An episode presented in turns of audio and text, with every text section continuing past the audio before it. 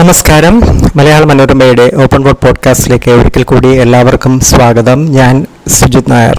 B J P സംസ്ഥാന president K Surendran നടത്തിയ ഒരു വെളിപ്പെടുത്തൽ രാഷ്ട്രീയ കേന്ദ്രങ്ങളിൽ ചർച്ചാ വിഷയമായിരിക്കുകയാണ്. രണ്ടായിരത്തി ഇരുപത്തിരണ്ട് ജൂലൈ പതിനെട്ടിന് നടന്ന രാഷ്ട്രപതി തെരഞ്ഞെടുപ്പിൽ ഇന്ത്യയുടെ സ്ഥാനാർത്ഥിയായ ദ്രൗപദി മുർമുവിന് കേരളത്തിലെ നിയമസഭയിൽ നിന്ന് കിട്ടിയ ഒരു വോട്ട് സംബന്ധിച്ച് സുരേന്ദ്രൻ ഉന്നയിച്ച അവകാശവാദമാണ് എൽ ഡി എഫിലും യു ഡി എഫിലുമൊക്കെ ചർച്ചയായിരിക്കുന്നത്. സുരേന്ദ്രൻ അവകാശപ്പെട്ടത് ഈ വോട്ട് ബി ജെ പി നേടിയെടുത്തതാണ് എന്നാണ്. അതായത് യു ഡി എഫിലെയോ എൽ ഡി എഫിലെയോ ഒരു എം എൽ എക്ക് അബദ്ധം പറ്റിയതല്ല. അത് ബി ജെ പി വാങ്ങിച്ചെടുത്തതാണ്. വാങ്ങിച്ചെടുത്തതാണ് എന്നുള്ള വാക്ക് അത് ഉപയോഗിച്ചില്ലെങ്കിലും അഭിപ്രായ പ്രകടനങ്ങളുടെ ധ്വനി അതുതന്നെയാണ് മനോരമ ഓൺലൈന്റെ അഭിമുഖ പങ്ക്തിയായ ക്രോസ് ഫയറിൽ ആണ് സുരേന്ദ്രൻ ഈ വെളിപ്പെടുത്തൽ നടത്തിയത്. ഞാനുമായിട്ടാണ് അദ്ദേഹം സംസാരിച്ചത്.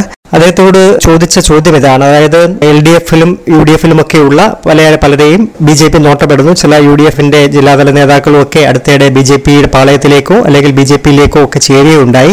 ഇത്തരം ശ്രമങ്ങളെക്കുറിച്ചൊക്കെയുള്ള ചോദ്യങ്ങളുടെ ഭാഗമായിട്ടാണ് ഇക്കാര്യം ചോദിച്ചത്. രാഷ്ട്രപതി തെരഞ്ഞെടുപ്പിൽ വിജയിച്ച എൻ ഡി എ സ്ഥാനാർത്ഥി ദ്രൗപദി മുർമുവിന് കേരളത്തിൽ കിട്ടിയ ഒരു വോട്ട് യാദൃശ്യമല്ല എന്നുണ്ടോ? നിയമസഭയിൽ പ്രാതിനിധ്യമില്ലാത്ത ബി ജെ പിക്ക് മുന്നണികളുടെ ഒരു വോട്ട് മറച്ചു ലഭിച്ചത് പാർട്ടി നടത്തിയ ശ്രമത്തിന്റെ ഫലമാണോ എന്നാണ് ചോദ്യം. സുരേന്ദ്രൻ പറയുന്നു. അത് യാദൃശ്യമല്ല ആ വോട്ട് ലഭിക്കുമെന്ന് ഞങ്ങൾക്ക് നേരത്തെ അറിയാമായിരുന്നു. രണ്ട് വോട്ട് ലഭിക്കുമെന്നായിരുന്നു കണക്കുകൂട്ടൽ. അവസാന ദിവസം ഒരാൾ പിന്മാറി. അടുത്ത ചോദ്യം. കേരളത്തിലെ നൂറ്റി നാൽപ്പത് വോട്ടും പ്രതിപക്ഷ സ്ഥാനാർത്ഥിക്കായിരിക്കുമെന്ന് മുഖ്യമന്ത്രി പ്രഖ്യാപനം നടപ്പാക്കാതിരിക്കാൻ ബി ജെ പിയുടെ കേന്ദ്ര നേതൃത്വം ഇടപെട്ടു എന്നത് വസ്തുതയാണോ? സുരന്തം പറയുകയാണ് അത് തന്നെ. അതിനുവേണ്ടി കാര്യമായ ആശയവിനിമയം ഞങ്ങൾ നടത്തി. പല എം എൽ എമാരുമായി സംസാരിച്ചു. ഒടുവിൽ രണ്ട് എം എൽ എമാർ സമ്മതിച്ചു. പക്ഷേ ഒരാൾക്ക് രാഷ്ട്രപതി വോട്ടെടുപ്പ് ദിവസം ചില സംശയങ്ങൾ ഉണ്ടായി തീർച്ചയായിട്ടും മുന്നണികളുടെ വിപ്പുണ്ട്. ആ വിപ്പ് യശ്വന്ത് സിൻഹയ്ക്ക് വോട്ട് ചെയ്യണമെന്നാണ് വിപ്പ്. അങ്ങനെ അതിന് വിപരീതമായി വോട്ട് ചെയ്താൽ ദ്രൗപദി മുർമുവിന് വോട്ട് ചെയ്താൽ കണ്ടുപിടിക്കുമോ എന്ന് അദ്ദേഹം ഭയന്നു. ആരോ അദ്ദേഹത്തോട് അങ്ങനെ പറഞ്ഞു കൊടുത്തു. ഇതാണ് സുരേന്ദ്രൻ നടത്തിയ അഭിപ്രായ പ്രകടനം. അതായത് രണ്ട് വോട്ട് വേണ്ടി അവർ ശ്രമം നടത്തി. രണ്ടുപേര് സമ്മതിച്ചു. ഒരാൾ പക്ഷേ അവസാന ദിവസം പിന്മാറി മറ്റേയാൾ വോട്ട് ചെയ്തു. ഇത് സംബന്ധിച്ച് കൂടുതൽ ചോദ്യങ്ങൾ ഞാൻ ചോദിക്കുകയുണ്ടായി. ആരാണ് എന്ന് വെളിപ്പെടുത്താമോ എന്ന് ചോദിച്ചു. അത് സുരേന്ദ്രൻ വിസമ്മതിച്ചു. അതിനുശേഷം രണ്ടുപേരും ഒരേ മുന്നണിയിലുള്ളവരാണോ ചോദിച്ചു. അതും അദ്ദേഹം കൂടുതൽ വിശദാംശങ്ങളൊന്നും പറയില്ല എന്ന് തന്നെ അദ്ദേഹം അതിൽ ഉറച്ചു നിന്നു. അഭിമുഖം പുറത്തു വന്നതിന് ശേഷവും ഞാൻ കെ സുരേന്ദ്രനുമായി സംസാരിച്ചിരുന്നു. കൂടുതൽ എന്തെങ്കിലും വെളിപ്പെടുത്തൽ തയ്യാറുണ്ടോ? അനൗദ്യോഗികമായിട്ടോ ഔദ്യോഗികമായിട്ടോ ഒക്കെ എന്തെങ്കിലും ഇത് സംബന്ധിച്ച് കൂടുതൽ തെളിവുകൾ എന്തെങ്കിലും ഉണ്ടോ? ഇതൊക്കെ ചോദിച്ചു. പക്ഷേ ഈ പറഞ്ഞതിനപ്പുറം തൽക്കാലം ഒന്നും പറയാനില്ല എന്നുള്ള നിലയിലുള്ള മറുപടിയാണ് സുരേന്ദ്രന്റെ ഭാഗത്ത് നിന്ന് കിട്ടിയത്. ബി ജെ പിയുടെ രാഷ്ട്രീയ കേന്ദ്രങ്ങൾ ഇത് കുറച്ചു നാളായി ദ്രൗപദി മുർമുവിന് കിട്ടിയ വോട്ട് സംബന്ധിച്ച ചില അവകാശവാദങ്ങളൊക്കെ ഒളിഞ്ഞും തെളിഞ്ഞും അവർ ചർച്ച ചെയ്യുകയും പങ്കുവെക്കുകയൊക്കെ ചെയ്യുന്നുണ്ടായിരുന്നു. ഇത് മനസ്സിലാക്കി തന്നെയാണ് ഈ ചോദ്യം സുരേന്ദ്രനോട് ചോദിച്ചത്. ഞാൻ അതിനുശേഷം ബി ജെ പി കേന്ദ്രങ്ങളുമായി പലരുമായും സംസാരിച്ചിരുന്നു. അതിൽ നിന്ന് എനിക്ക് മനസ്സിലായത് രണ്ട് മുന്നണികളുടെയും ഓരോ എം എൽ എമാർമാരുമായി ചില ചർച്ചകൾ ബി ജെ പി നേതൃത്വം നടത്തുകയുണ്ടായി ഒരു മുന്നണിയിലെ എം എൽ എയുടെ വോട്ട് ലഭിച്ചു. അത് സി പി എമ്മിന്റെയോ കോൺഗ്രസിന്റെയോ ഒന്നും പ്രധാനപ്പെട്ട കക്ഷികളുടെ അല്ല. ചെറു കക്ഷികളുമായി ബന്ധപ്പെട്ട ഒരു എം എൽ എയുടെ വോട്ടാണ് ലഭിച്ചത്.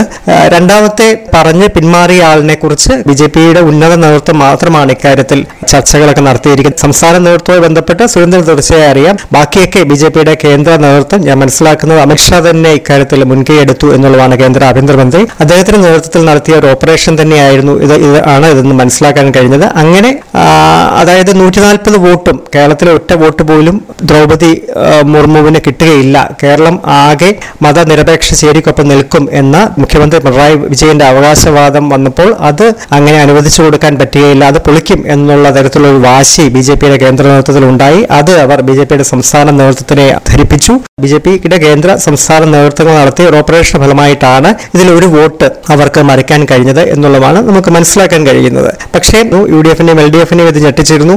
എങ്ങനെ ഒരു വോട്ട് പോയി എന്നുള്ളത് അന്ന് തന്നെ സുരേന്ദ്രൻ അവകാശവാദം ഉന്നയിച്ചിരുന്നു. ബാക്കി നൂറ്റി മുപ്പത്തൊമ്പത് വോട്ടിനേക്കാൾ മൂല്യമുള്ളതാണ് ഈ ഒറ്റ വോട്ട് എന്നുള്ള അവകാശവാദം ഉന്നയിച്ചിരുന്നു. കേരള നിയമസഭയിൽ ബി ജെ പിയോ ബി ജെ പിയുടെ ഘടകകക്ഷികൾക്കോ ഒന്നും പ്രാതിനിധ്യമില്ലാതിരിക്കെ കഴിഞ്ഞ തവണ തീർച്ചയായിട്ടും ഒ രാജഗോപാൽ ഉണ്ടായിരുന്നു. അപ്പോൾ ഒരു വോട്ട് രാഷ്ട്രപതി തെരഞ്ഞെടുപ്പിൽ ഒരു വോട്ട് ബി ജെ പിക്ക് ലഭിക്കും. ഇത്തവണ ബി ജെ പിയെ രണ്ട് മുന്നണികളും ചേർന്ന് കേരളത്തിൽ കേരള നിയമസഭയിൽ നിന്ന് പുറത്താക്കി എന്നുള്ളത് മുന്നണികളുടെ ഒരു നേട്ടമായി തന്നെ അവർ കരുതുന്നുണ്ട്. അങ്ങനെ ഇരിക്കുമ്പോഴാണ് അതേ കേരള നിയമസഭയിൽ നിന്ന് ഒരു വോട്ട് ദ്രൗപദി മുർമുവിന് ലഭിച്ചത്. കാര്യത്തിൽ എൽ ഡി എഫിലും യു ഡി എഫിലും ഒക്കെ ചില അന്വേഷണങ്ങളും രഹസ്യമായ ചില ഇതൊക്കെ ആ സമയത്ത് നടന്നിരുന്നു. പക്ഷേ അവരും അത് കാര്യമായി മുന്നോട്ട് കൊണ്ടുപോകാൻ ആഗ്രഹിച്ചിരുന്നില്ല എന്നുള്ള എന്നുള്ളതാണ് വാസ്തവം. എം എൽ എകൾ അബദ്ധം പറ്റി അറിയാതെ ദ്രൗപദി മുർമുവിന്റെ മുന്ന് വോട്ട് നൽകിയതല്ല എന്നുള്ള അനുമാനത്തിൽ എന്തായാലും മുന്നണികൾ എത്തിയിരുന്നു. രാഷ്ട്രപതി തെരഞ്ഞെടുപ്പുമായി ബന്ധപ്പെട്ട വോട്ട് ചെയ്യുന്നത് രഹസ്യ ബാലറ്റാണ്. അതിന്റെ സീൽ ചെയ്ത ബോക്സ് നേരത്തെ നേരെ ഡൽഹിയിലേക്ക് കൊണ്ടുപോകും. അവിടെ വെച്ചാണ് ലോക്സഭാ സെക്രട്ടേറിയറ്റുമായി ബന്ധപ്പെട്ടാണ് വോട്ട് എണ്ണുന്നത്. അതുകൊണ്ട് കേരള നിയമസഭയ്ക്കോ മുന്നണികൾ കേരളത്തിലെ മുന്നണികൾക്കോ അല്ലെങ്കിൽ നിയമസഭാ സെക്രട്ടേറിയറ്റിനോ ഒന്നും ഇത് കണ്ടുപിടിക്കാൻ കഴിയില്ല.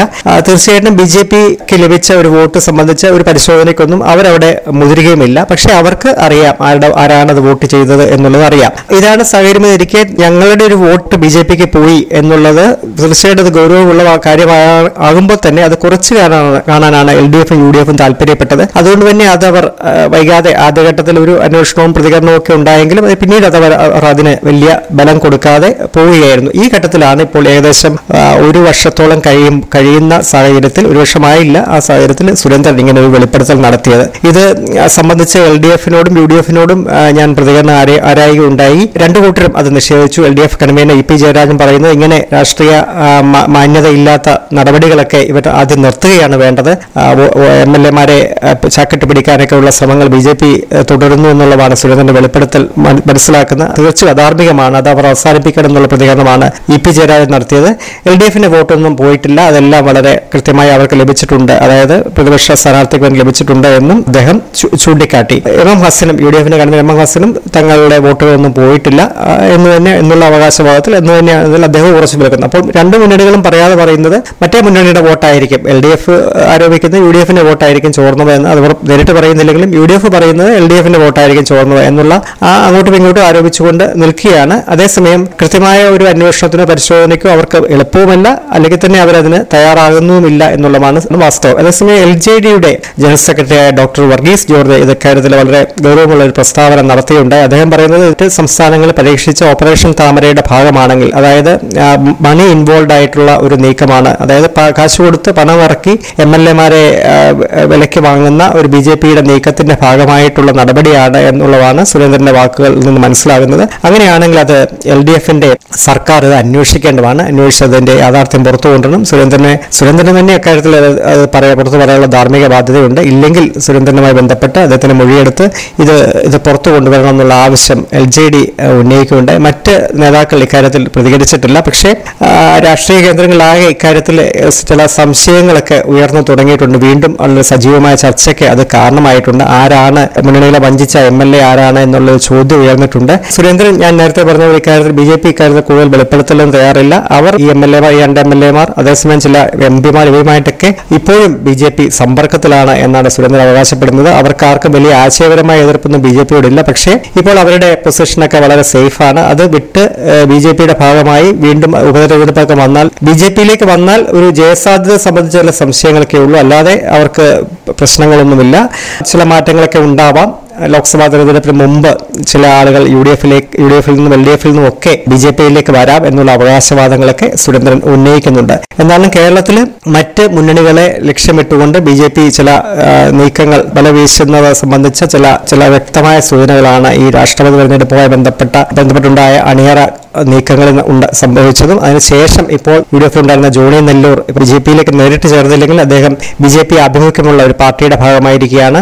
പത്തനംതിട്ട ഡി സി പ്രസിഡന്റായ ബാബു ജോർജ് ബി ജെ പിയിലേക്ക് ചേരുമെന്നറിയുന്നു. അദ്ദേഹം കോൺഗ്രസ് വിട്ടിട്ട് വിട്ടിട്ടുണ്ട്. കേരള കോൺഗ്രസിന്റെ പത്തനംതിട്ട ജില്ലാ പ്രസിഡന്റും യു ഡി എഫിന്റെ അവിടുത്തെ യു ഡി എഫ് ചെയർമാനുമൊക്കെ ആയിരുന്ന ജില്ലാ ചെയർമാനുമൊക്കെ ആയിരുന്ന Victor T Thomas B J പിയിൽ ചേർന്നിരിക്കുന്നു. അങ്ങനെ ബി ജെ പി കേരളത്തിൽ ചില ചില ഈ ഓപ്പറേഷൻ താമര എന്ന് പറയാൻ കഴിയില്ലെങ്കിലും ചില നീക്കങ്ങൾ ആരംഭിച്ചിരിക്കുകയാണ് അത് നേരത്തെ തന്നെ തുടങ്ങിയിരിക്കുന്നു.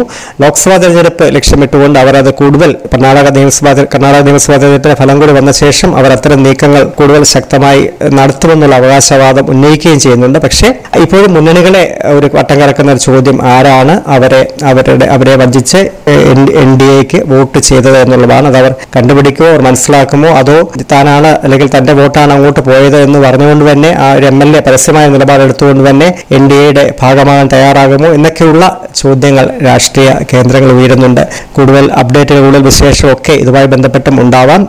Till then good bye